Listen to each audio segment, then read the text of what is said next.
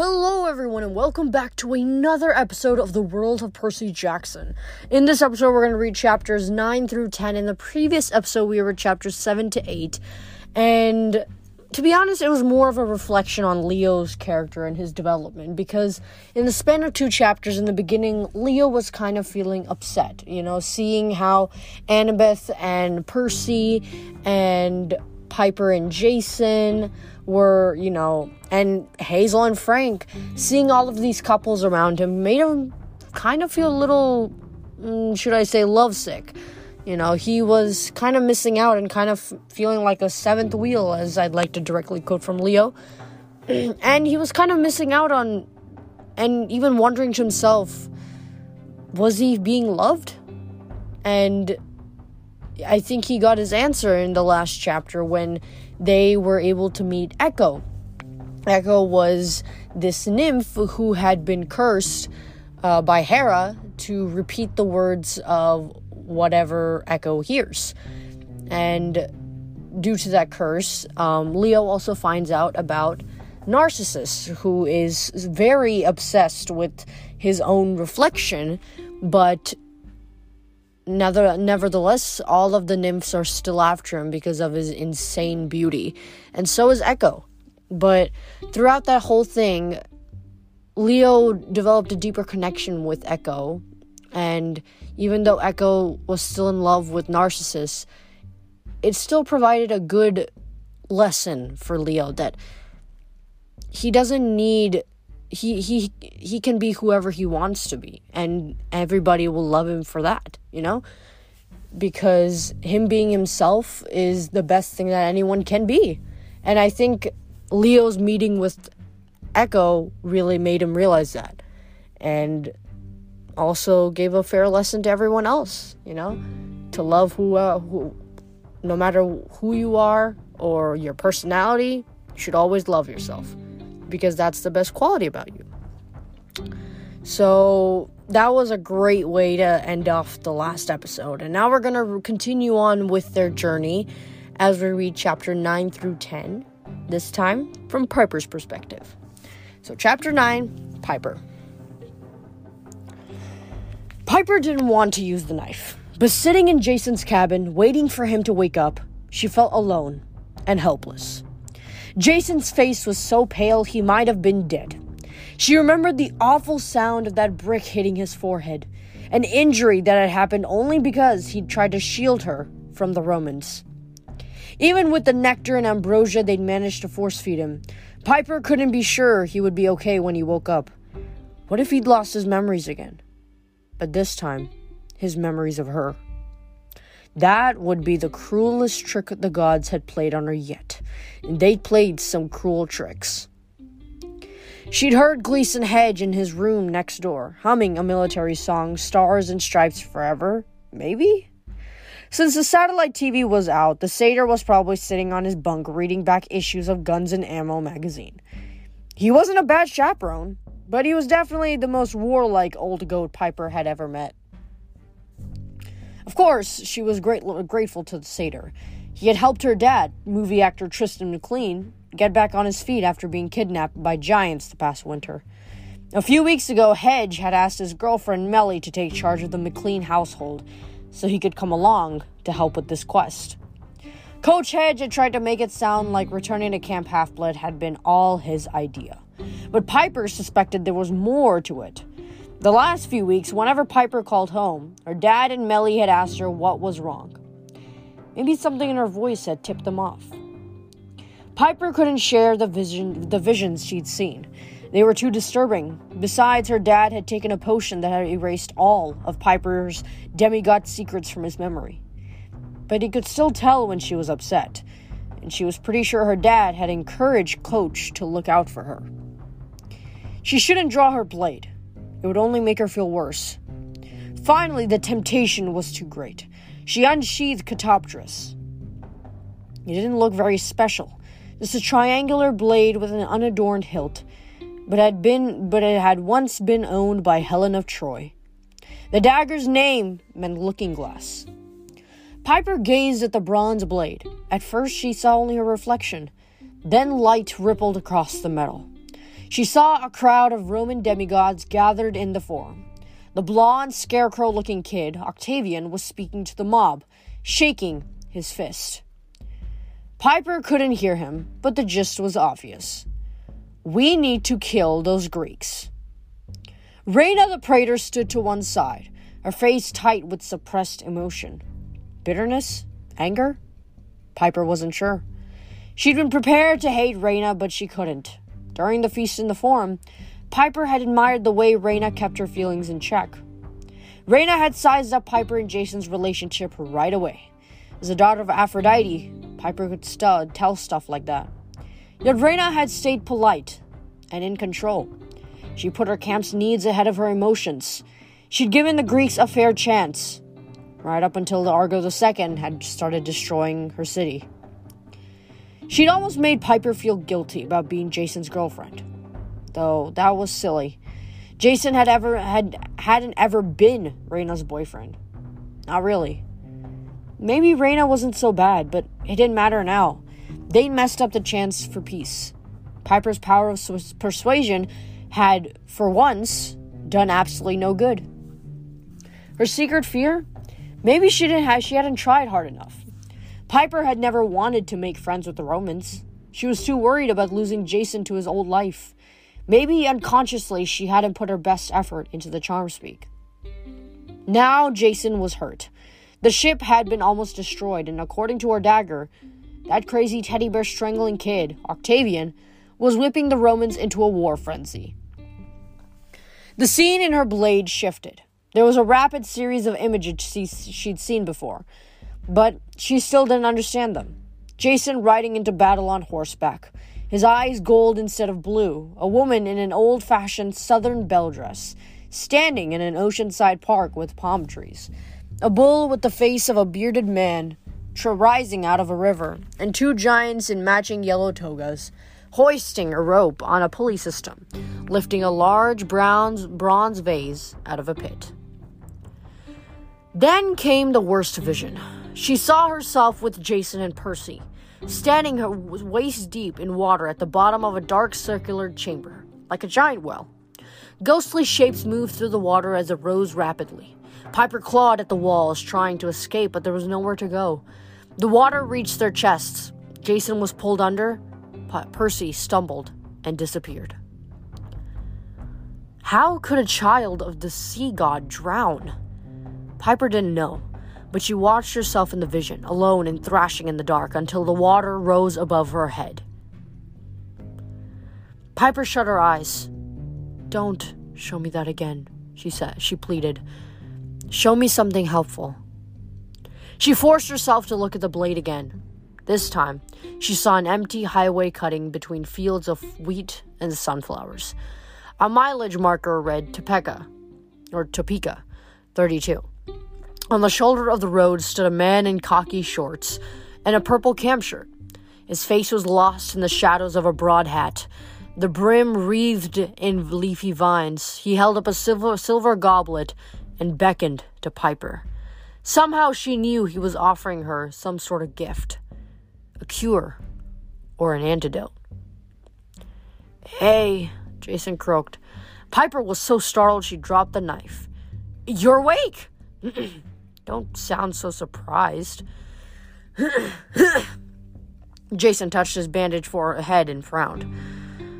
What? What happened? I remember the explosions and. Do you remember who I am? Jason tried to laugh, but it turned into a pain of painful wince. Last time I checked, you were my awesome girlfriend Piper, unless something has changed since I was out. Piper was so relieved she almost sobbed. She helped him sit up and gave him some nectar to sip while she brought him up to speed. She was just explaining Leo's plan to fix the ship when she heard her horse hooves clomping across the deck over their heads. Moments later, Leo and Hazel stumbled to a stop in the doorway, carrying a large sheet of hammered bronze between them. Gods of Olympus! Piper stared at Leo. What happened to you? His hair was greased back, he had welding goggles on his forehead, a lipstick mark on his cheek, tattoos all over his arms, and a t shirt that read Hot Stuff, Bad Boy, and Team Leo. Long story, he said. Others back? Not yet, Piper said. Leo cursed. Then he noticed Jason sitting up and his face brightened. Hey, man, glad you're better. I'll be in the engine room. He ran off with a sheet of bronze, leaving Hazel in the doorway. Piper raised an eyebrow at her. Team Leo? We met Narcissus, Hazel said, which didn't really explain much. Also, Nemesis, the revenge goddess. Jason sighed. I miss all the fun. On the deck above, something went thump, as if a heavy creature had landed. Annabeth and Percy came running down the hall. Percy was toting a steaming five gallon plastic bucket that smelled horrible. Annabeth had a patch of black, sticky stuff in her hair. Percy's shirt was covered in it. Roofing tar? Piper guessed. Frank stumbled up behind them, which made the hallway pretty jam packed with demigods. Frank had a big smear of the black sludge down his face. Ran into some tar monsters, Annabeth said. Hey, Jason, glad you're awake. Hazel, where's Leo? She pointed down. Engine room. Suddenly, the entire ship list- listed to port. The demigod stumbled. Percy almost spilled his bucket of tar. Uh, uh, what was that? He demanded. Oh. Hazel looked embarrassed. We may have angered the nymphs who live in this lake? Like, all of them? Great! Percy handed the bucket of tar to Frank and Annabeth. You guys help Leo. I'll hold off the water spirits as long as I can. On it! Frank promised. The three of them ran off, leaving Hazel at the cabin door. The ship listed again, and Hazel hugged her stomach like she was going to be sick. I'll just. She swallowed, pointed weakly down the passageway, and ran off. Jason and Piper stayed below as the ship rocked back and forth. For a hero, Piper felt pretty useless. Waves crashed against the hull as angry voices came from above deck. Percy shouting, Co- Coach Hedge yelling at the lake. Festus, the figurehead, breathed fire several times. Down the hall, Hazel moaned miserably in her cabin. In the engine room below, it sounded like Leo and the others were doing an Irish line dance with anvils tied to their feet. After what seemed like hours, the engine began to hum. The oars creaked and groaned, and Piper felt the ship lift into the air. The rocking and shaking stopped. The ship became quiet, except for the drone of machinery. Finally, Leo emerged from the engine room. He was caked in sweat, lime dust, and tar. His t shirt looked like it had been caught in an escalator and chewed to shreds. The Team Leo on his chest now read, Am Leo. But he grinned like a madman and announced that they were safely underway. Meeting in the mess hall, one hour, he said. Crazy day, huh? After everyone had cleaned up, Coach Hedge took the helm and the demigods gathered below for dinner. It was the first time they'd all sat down together, just the seven of them. Maybe their presence should have reassured Piper, but seeing all of them in one place only reminded her that the prophecy of seven was unfolding at last. No more waiting for Leo to finish the ship. No more easy days at Camp Half Blood, pretending the future was still a long way off. They were underway, with a bunch of angry Romans behind them and the ancient lands ahead. The giants would be would be waiting. Gaia was rising, and unless they succeeded in this quest, the world would be destroyed. The others must felt it too. The tension in the mess hall was like an electrical storm brewing, which was totally possible considering Percy and J- Jason's powers. In an awkward moment, the two boys tried to sit in the same chair at the head of the table. Sparks literally flew from Jason's hands. After a brief silent standoff, like they were both thinking, Seriously, dude? They seated the chair to Annabeth and sat at opposite sides of the table. The crew compared notes on what had happened in Salt Lake City, but even Leo's ridiculous story about how he tricked Narcissus wasn't enough to cheer up the group. So, where to now? Leo asked with a mouthful of pizza. I did a quick repair job to get us out of the lake. But there's a lot of damage. We should really put down again and fix things right before we head across the Atlantic. Percy was eating a piece of pie, which for some reason was completely blue, filling, crust, even the whipped cream. We need to put some distance between us and Camp Jupiter, he said. Frank spotted some eagles over Salt Lake City. We can't figure out the Romans aren't far behind us. That didn't improve the mood around the table. Piper didn't want to say anything, but she felt obliged and a little guilty. I don't suppose we should go back and try to reason with the Romans. Maybe maybe I didn't try hard enough with the charm speak. Jason took her hand. It wasn't your fault, Pipes, or Leo's, he added quickly. Whatever happened, it was Gaia's doing, to drive the two camps apart. Piper was grateful for his support, but she still felt uneasy. Maybe if we could explain that, though. With no proof? Annabeth said, and no idea what really happened? I appreciate what you're saying, Piper, but I don't want the Romans on our bad side. But until we understand what Gaia's up to, going back is suicide. Sh- she's right, Hazel, look- Hazel said.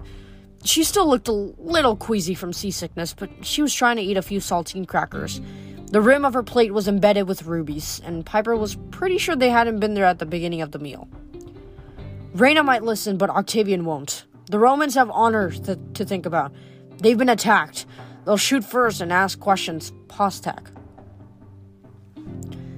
Piper stared at her own dinner. The magical plates could conjure up a great selection of vegetarian stuff.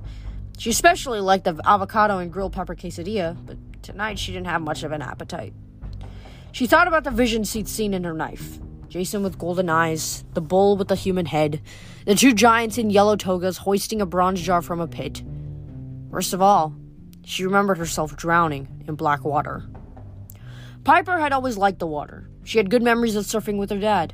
But since she'd started seeing that vision in Katoptris, she'd been thinking more and more of an old Cherokee story her granddad used to tell to keep her away from the river near his cabin.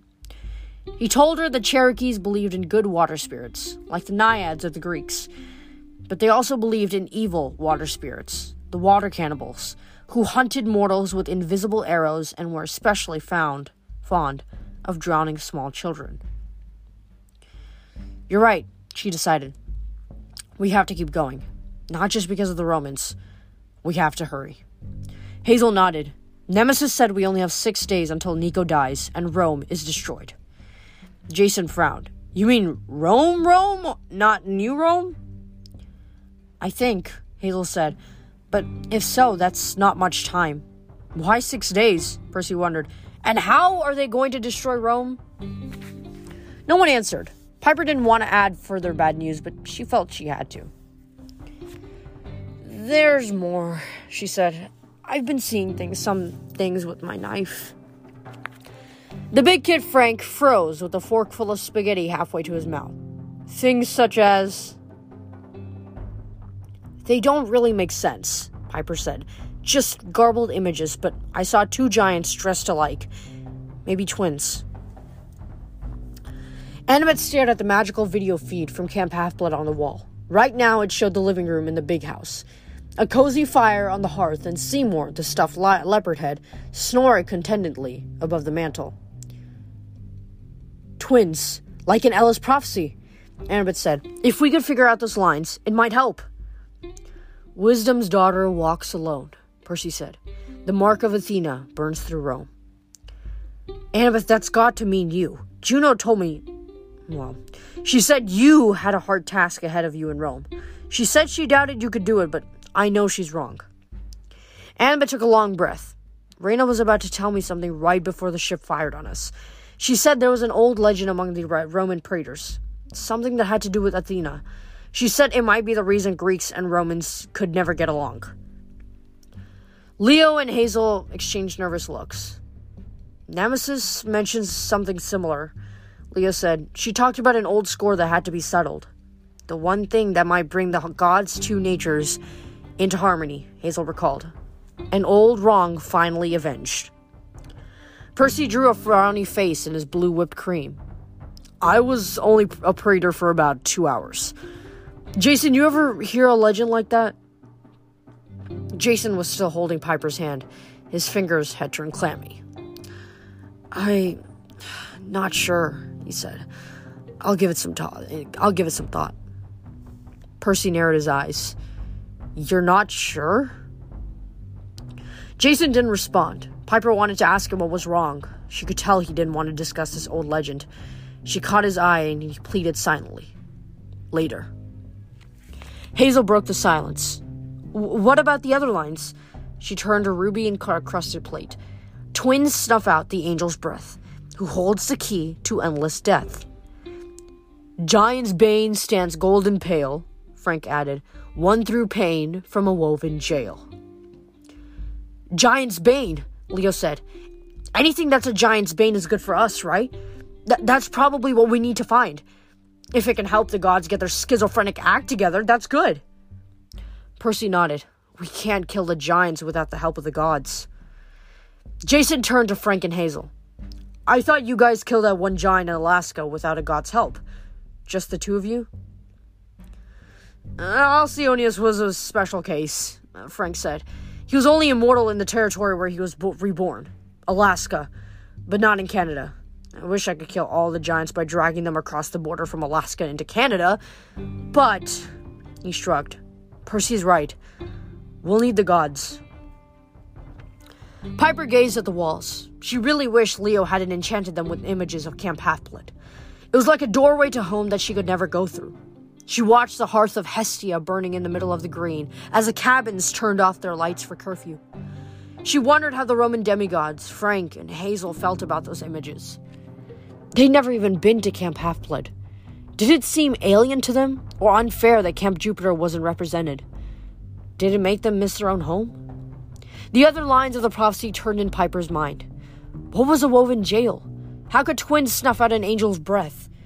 The key to endless death didn't sound very cheerful either.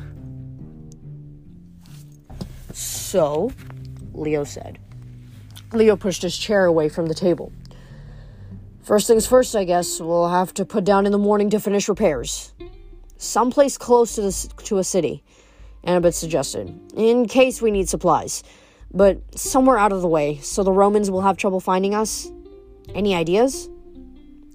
No one spoke. Piper remembered her vision in the knife, the strange man in purple holding out a goblet and beckoning to her. He'd been standing in front of a sign that read Topeka 32. Well, she ventured. How do you guys feel about Kansas?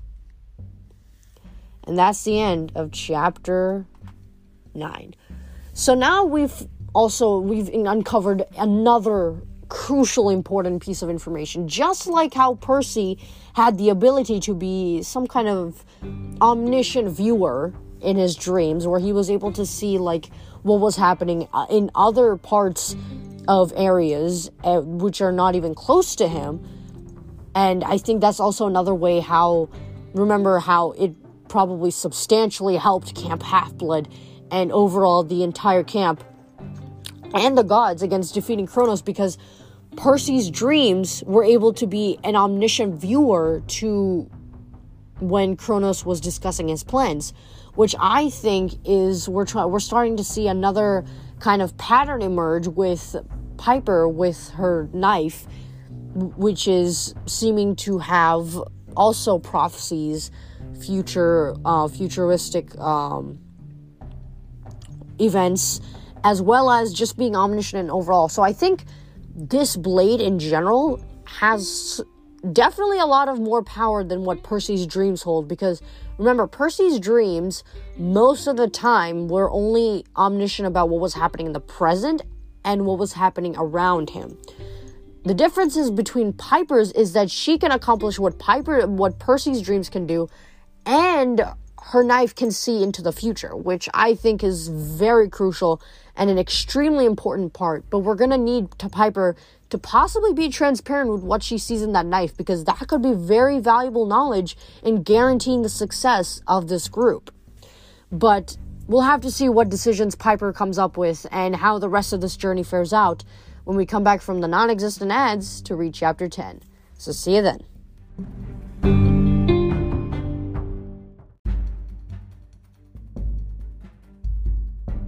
And we're back from the ads, and now we're going to read chapter 10 Piper. Piper had trouble falling asleep. Coach Hedge spent the first hour after curfew doing his nightly duty, walking up and down the passageway yelling, Lights out! Settle down! Try to sneak out, and I'll smack you back to Long Island. He banged his baseball bat against the cabin door whenever he heard a noise, shouting at everyone to go to sleep, which made it impossible for anyone to go to sleep.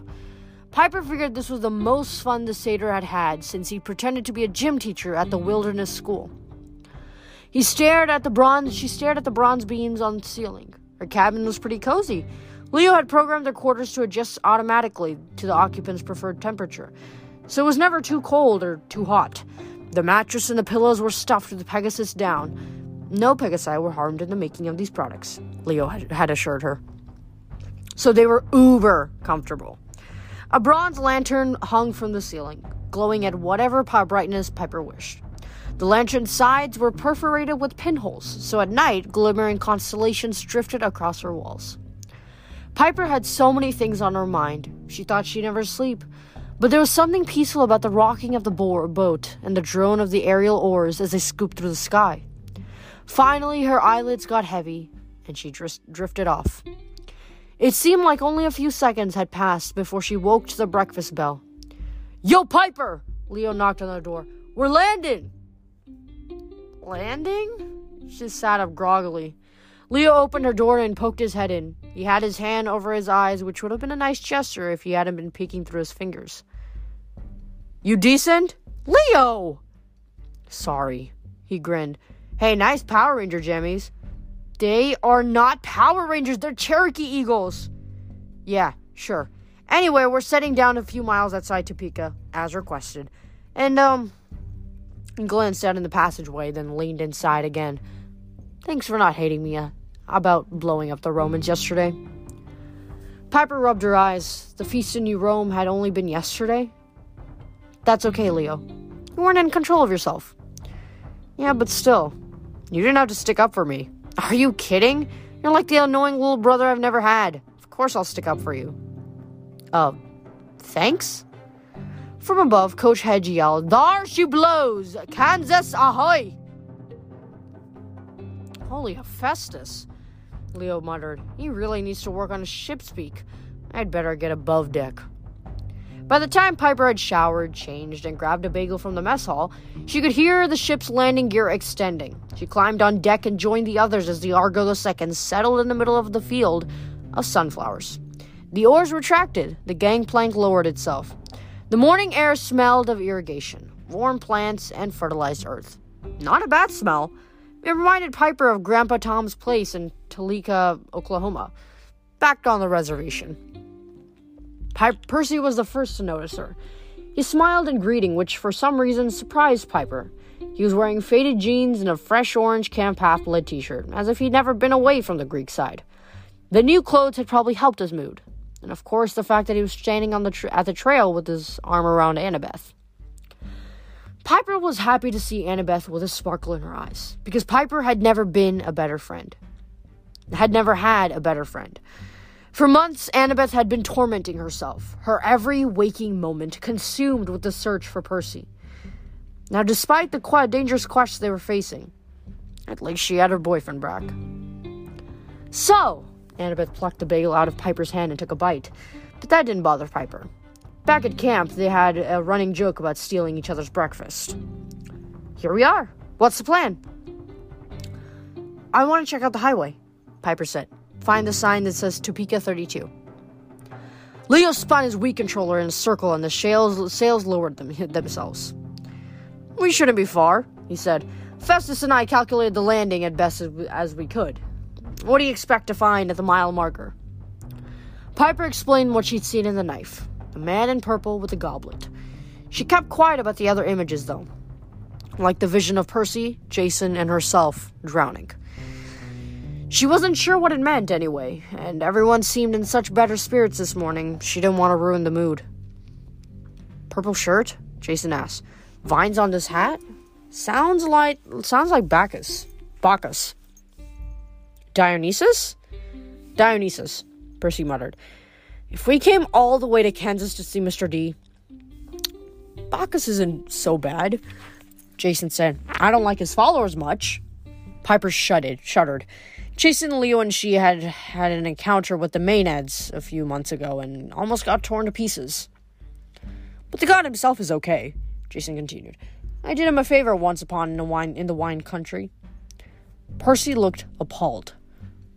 Whatever, man. Maybe he's better on the Roman side. But why would he be re- hanging around in Kansas? Didn't Zeus order the gods to cease all contact with mortals? Frank grunted. The big guy was wearing a blue tracksuit this morning, like he was ready to go for a jog in the sunflowers. Thank God, the gods haven't been very good at following that order, he noted. Besides, if the gods have got gone schizophrenic, like Hazel said, and Leo said, added Leo, Frank scowled at him. Then who know? Then who knows what's going on with the Olympians? Could be some pretty bad stuff out there. Sounds dangerous. Leo agreed cheerfully. Well, you guys have fun. I've got to finish repairs on the hull. Coach Hedge is going to work on the broken crossbows, and uh, Annabeth, uh, I could really use your help. You're the only person, you're the only other person who even sort of understands engineering. Annabeth looked apologetically at Percy. He's right. I should stay and help. I'll come back to you. He kissed her on the cheek. Promise. They were so easy together, it made Piper's heart ache. Jason was great, of course, but sometimes he acted so distant, like last night, when he'd been reluctant to talk about that old Roman legend. So often he seemed to be thinking of his old life at Camp Jupiter. Piper wondered if she would ever be able to break through that barrier. The trip to Camp Jupiter, seeing Reyna in person, hadn't helped either. Neither did the fact that Jason had chosen to wear a purple shirt today, the color of the Romans. Frank slid his bow off his shoulder and propped it against the rail. I think I should sh- turn into a crow or something and fly around. Keep an eye out for Roman eagles. Why a crow? Leo asked. Man, if you can turn into a dragon, why don't you just turn into a dragon every time? That's the coolest. Frank's face looked like it was being infused with cranberry juice. That's like asking why you don't bench press your maximum weight every time you lift. Because it's hard, and you'd hurt yourself. Turning into a dragon isn't easy. Oh, Leo nodded. I wouldn't know. I don't lift weights. Yeah, well, maybe you should consider it, Mr. Hazel stepped between them. I'll help you, Frank, she said, shooting Leo an evil look. I can summon Arion and scout around below. Sure, Frank said, still glaring at Leo. Yeah, thanks. Piper wondered what was going on with those three. The boys showing off for Hazel and razzing off each other. That she understood. But it almost seemed like Hazel and Leo had history. So far as she knew, they'd met for the first time just yesterday. She wondered if something else had happened on their trip to this Great Salt Lake. Something they hadn't mentioned. Hazel turned to Percy. Just be careful when you go out there.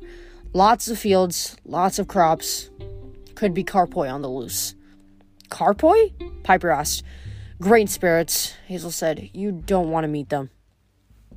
Piper didn't see how a grain spirit could be so bad, but Hazel's tone convinced her not to ask. That leaves three of us to check on the mile marker, Percy said. Me, Jason, Piper. I'm not psyched about seeing Mr. D again. That guy's a pain. But Jason, if you're on better terms with him. Yeah, Jason said. If we find him, I'll talk to him. Piper, it's your vision. You should take the lead. Piper shivered. She'd seen the three of them drowning in that dark well. Was Kansas where it would happen? That didn't seem right, but she couldn't be sure. Of course, she said, trying to sound upbeat. Let's find the highway. Leo had said they were close. His idea of close needed some work. After trudging half a mile through hot fields, getting bitten by mosquitoes, and whacked in the face with scratchy sunflowers, they finally reached the road. An old billboard for Bubba's Gas and Grub indicated that they were still 40 miles from the first Topeka exit. Correct my math, Percy said, but doesn't that mean we have eight miles to walk? Jason peered both ways down the deserted road. He looked better today, thanks to the magical healing of ambrosia and nectar. His color was back to normal, and the scar on his forehead had almost vanished. The new gladius that Hera had given him last winter hung at his belt. Most guys would look pretty awkward walking around with scabbards strapped to their jeans, but on Jason it seemed perfectly natural. No cars, he said, but I guess we wouldn't want to hitchhike. No, Piper agreed, gazing nervously down the highway. We've already spent too much time going overland. The Earth is Gaia's territory. Hmm. Jason snapped his fingers. I could call a friend for a ride. Percy raised his eyebrows. Oh, yeah? Me too. Let's see whose friend gets here first. Jason whistled. Piper knew what he was doing, but he succeeded in summoning Tempest only three times since they'd met the storm spirit at the Wolf House last winter. Today, the sky was so blue, Piper didn't see how it could work. Percy simply closed his eyes and concentrated. Piper hadn't studied him up close before. After seeing so much, hearing so much about Camp Half Blood about Percy Jackson this and Percy Jackson that, she thought he looked, well, unimpressive, especially next to Jason. Percy was more slender, about an inch shorter, with slightly longer, much darker hair. He wasn't really Piper's type. If she'd seen him in the mall somewhere, she'd probably think he was a skater. Cute, in a scruffy way. A little on the wild side. Definitely a troublemaker. She would have steered clear. She had enough trouble in her life, but she could see why Annabeth liked him, and she could definitely see why Percy needed Annabeth in his life. If anybody could keep a guy like that under control, it was Annabeth. Thunder crackled in the clear sky. Jason smiled. Soon. Too late, Percy pointed east, where a black winged shape was spiraling towards them. At first, Piper thought it might be Frank in crow form, then she realized it was too big to be a bird. A black Pegasus? She said. Never seen one like that. The winged stallion came in for a landing. He trotted over to Percy and nuzzled his face, then turned his head inquisitively toward Piper and Jason. Blackjack, Percy said. This is Piper and Jason. They're friends. The horse snickered.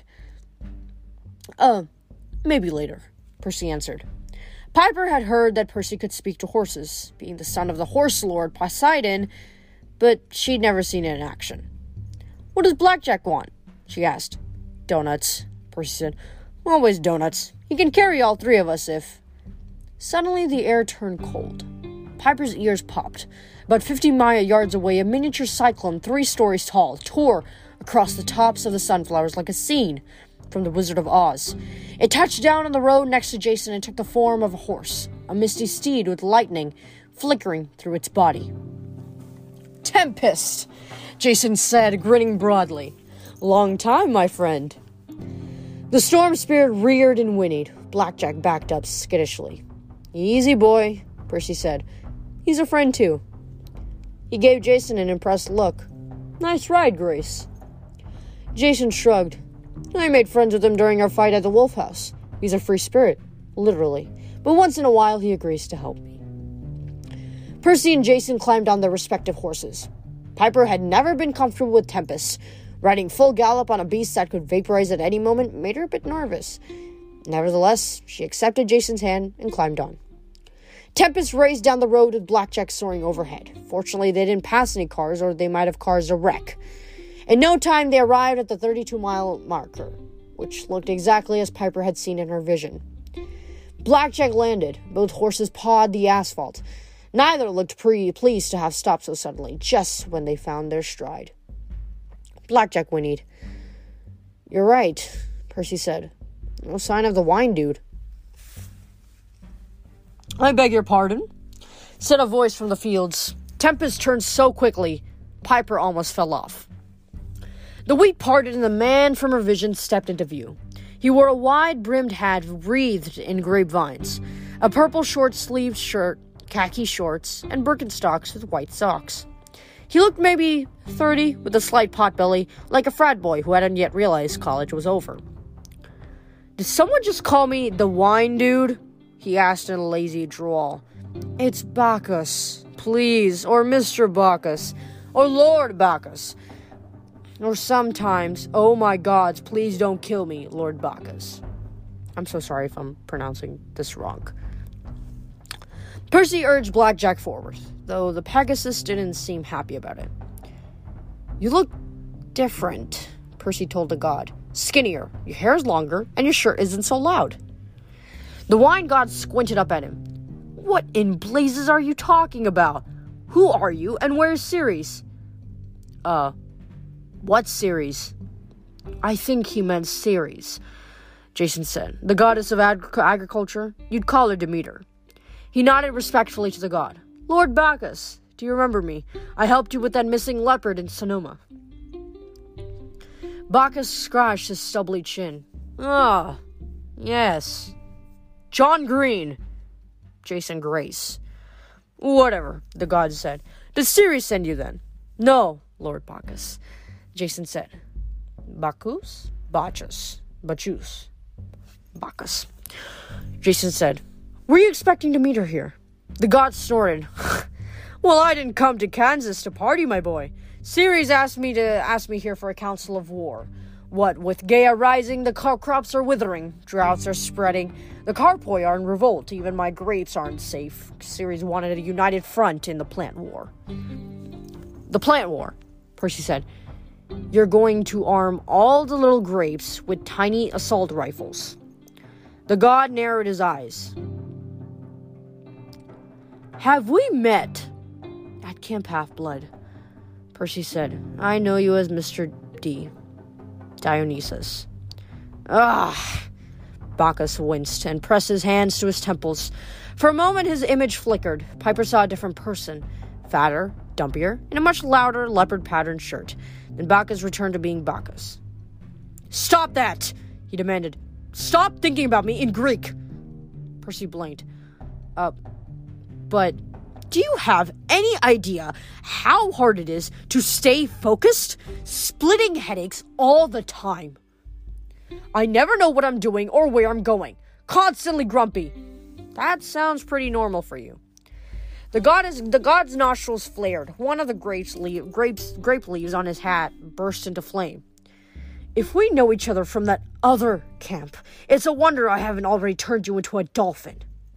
It was discussed, Percy assured him. I think you were just too lazy to do it. Piper had been watching with horrified fascination, the way she might watch a car wreck in progress. Now she realized Percy was not making things better, and Annabeth wasn't around to rein him in. Piper figured her friend would never forgive her if she brought Percy back transformed into a sea mammal. Lord Bacchus, she interrupted, slipping off Tempest's back. Piper, careful, Jason said. She shot him a warning glance. I've got this. Sorry to trouble you, my lord, she told the god, but actually, we came here to get your advice. Please, we need your wisdom. She used her most her most agreeable tone, pouring respect into her charm speak. The god frowned, but the purple glow faded into in his eyes. You're well spoken, girl. Advice, eh? Very well. I would avoid karaoke, really, theme parties in general are out. In these austere times, people are looking for a simple, low key affair with locally produced organic snacks and not about parties, Piper interrupted. Although that's incredibly useful advice, Lord Bacchus, we were hoping you would help us on our quest. She explained about the Argo II and their voyage to stop the giants from awakening Gaia. She told him what Nemesis had said, that in six days Rome would be destroyed. She described the vision reflected in her knife, where Bacchus offered her a silver goblet. Silver goblet? The god didn't sound very excited. He grabbed a Diet Pepsi from nowhere and popped the top of the can. You drink Diet Coke, Percy said. I don't know what you're talking about, Bacchus said, snapped. As to this vision of the goblet, young lady, I have nothing for you to drink unless you want a Pepsi. Jupiter has put me under strict orders to avoid giving wine to minors. Bothersome, but there you have it. As for the giants, I know them well. Fought in the first giant war, you know. You can fight? Percy asked. Piper wished he hadn't sounded so incredulous. Dionysus snarled. His dyed Pepsi transformed into a five foot staff, wreathed in ivy topped with a pine cone. A, a thyrsus, Piper said, hoping to distract the god before he whacked Percy on the head. She'd seen weapons like that before in the hands of crazy nymphs and wasn't thrilled to see one again, but she tried to sound impressed. Oh, what a mighty weapon! Indeed, Bacchus agreed. I'm glad someone in your group is smart. The pine cone is a fearsome tool of destruction. I was a demigod myself in the first giant war, you know. The son of Jupiter. Jason flinched. Probably he wasn't thrilled to remi- be reminded that the wine dude was technically, technically his big brother. Bacchus swung his staff through the air, though his potbelly almost threw him off balance. Of course, that was long before I invented wine and became an immortal. I fought side by side with the gods and some other Heracles, I think. Heracles? Piper suggested politely. Whatever, Bacchus said. Anyway, I killed the giant Ephialtes and his brother Otis. Horrible bores, those two. Pinecone in the face for both of them. Piper held her breath all at once. Several ideas came together in her head the visions and the knives, the lines of the prophecy they'd been discussing the night before. She felt like she used to when she was scuba diving with her father, and he would wipe her mask for her underwater. Suddenly, everything was clear.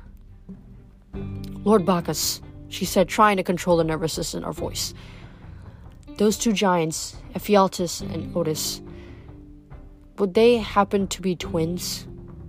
Hmm? The god seemed distracted by his Dionysus. Dionysus? Swinging, but he nodded. Yes, twins, that's right. Piper turned to Jason. She could tell he was following her thoughts. Twins snuff out the angel's breath. In the blade of Katoptris, she'd seen two giants in yellow robes lifting a jar from a deep pit. That's why we're here, Piper told the god. You're part of our quest. Bacchus frowned. I'm sorry, my girl. I'm not a demigod anymore. I don't do quests. But giants can only be killed by heroes and gods working together, she insisted. You're god now, and the two giants we have to fight are Ephialtes and Otis. I think I think they're waiting for us in Rome. They're going to destroy the city somehow. The silver goblet I saw in my vision, maybe it's meant as a symbol for your help. You have to help us kill the giants. Bacchus glared at her, and Piper realized she'd chosen her words poorly. My girl, he said coldly, I don't have to do anything. Besides, I only help those who give me proper tribute, which no one has managed to do in many, many centuries. Blackjack whinnied uneasily. Piper couldn't blame him. She didn't like the sound of tribute. She remembered the maiden, the Maenads, the crazed followers of Bacchus, who would tear up non-believers with their bare hands, and that was when they were in a good mood. Percy voiced the question that she was too scared to ask. What kind of tribute? Bacchus waved his hand dismissively. Nothing you could handle, insolent Greek. But I will give you some free advice, since this girl does have some manners. Seek out Gaia's son, Porcius. He always hated his mother. Not that I can blame him. He didn't have much use for his siblings, the twins, either. You'll find him in the city they named after that heroine. Atalanta? Piper hesitated. You mean Atlanta? That's the one. But this Force Forces, Jason said, is he a giant? A titan? Bacchus laughed. Neither. Seek out the salt water. Salt water, Percy said. In Atlanta? Yes, Bacchus said. Are you hard of hearing? If anyone can give you insight on Gaia and twins, it's Forcius. Just watch out for him. What do you mean? Jason asked. The god glanced at the sun, which had climbed almost to high noon. It's unlike Ceres to be late, unless she seems something dangerous in the in this area, or the god's face suddenly went slack. Or a trap. Well, I must be going, and if I were you, I'd do the same. Lord Bacchus, wait! Jason protested. Bacchus? No, Bacchus. The god shimmered and disappeared with a sound like a soda can top being popped. The wind rustled through the sunflowers. The horses paced in agitation. Despite the dry, hot day, Piper shivered. A cold feeling. Annabeth and Leo had both described a cold feeling. Bacchus is right, she said. We need to leave. Too late, said a sleepy voice, humming through the fields all around them and resonating in the ground at Piper's feet. Percy and Jason drew their swords. Piper stood on the road between them, frozen with fear. The power of Gaia was suddenly everywhere. The sunflowers turned to look at them. The wheat bent toward them like a million scythes. Welcome to my party, Gaia murmured. Her voice reminded Piper of corn growing, a crackling, hissing, hot, and persistent noise she used to hear at Grandpa Tom's on those quiet nights in Oklahoma. What did Bacchus say? The goddess mocked. A simple, low key affair with organic snacks? Yes. For my snacks, I need only two the blood of a female demigod and the blood of a male. Piper, my dear, choose which hero will die with you. Gaia! Jason yelled. Stop hiding in the wheat. Show yourself. Such bravado, Gaia hissed. But the other one, Percy Jackson, also has appeal. Choose Piper McLean, or I will. Piper's heart raced. Gaia meant to kill her. That was no surprise, but what was this about choosing one of the boys? Why would Gaia let either of them go? It had to be a trap. You're insane, she shouted. I'm not choosing anything for you. Suddenly, Jason gasped. He sat up straight in his saddle. Jason? Piper cried. What's wrong? He looked down at her, his expression deadly calm. His eyes were no longer blue, they glowed solid gold. Percy helped! Piper stumbled back from the tempest, but Percy galloped away from them. He stopped 30 feet down the road and wheeled his Pegasus around. He raised his sword and pointed the tip toward Jason. One will die, Percy said, but the voice wasn't his. It was deep and hollow, like someone whispering from inside the barrel of a cannon. I will choose, Jason answered, in the same hollow voice. No! Piper yelled. All around her, the fields crackled and hissed, laughing in Gaia's voice as Percy and Jason charged at each other, their weapons ready. And that's the end of chapter 10. Well, that was certainly a very fascinating and quick turn of events, I must say. We went from a very interesting conversation with the Roman version of Dionysus and just seeing his overall personality. It kind of does, I think it's more, it's better understood how different being Greek and Roman changed the gods' personalities. Like, even the slightest of things, like Dionysus would drink, um, you know, Diet Coke, but the Roman version, Bacchus, would drink Diet Pepsi. So, like, those tiny little things are, like, kind of showing how different the personalities are when the gods are in either their Roman form or in their Greek form, which is pretty interesting, I must point out. And now Gaia has come back to incite another type of trouble into the lives of the demigods. But hopefully they'll be able to get out of this. So next week we will continue reading to see how exactly this battle may fare out. Whether both of them will come out surviving, whether Hazel, sorry, not Hazel, Piper will come out with doing something that wasn't expected before. We'll have to see what happens in this um, hypnotizing battle between Percy and Jason.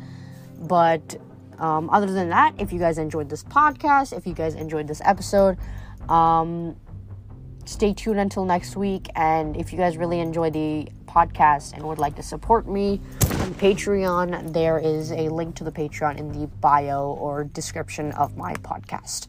So be sure to check that out. It is totally optional. You you don't have to do it, but it would be greatly appreciated if you would be able to. But other than that, thanks you thank you guys for listening and until next week, stay safe and stay out of boredom.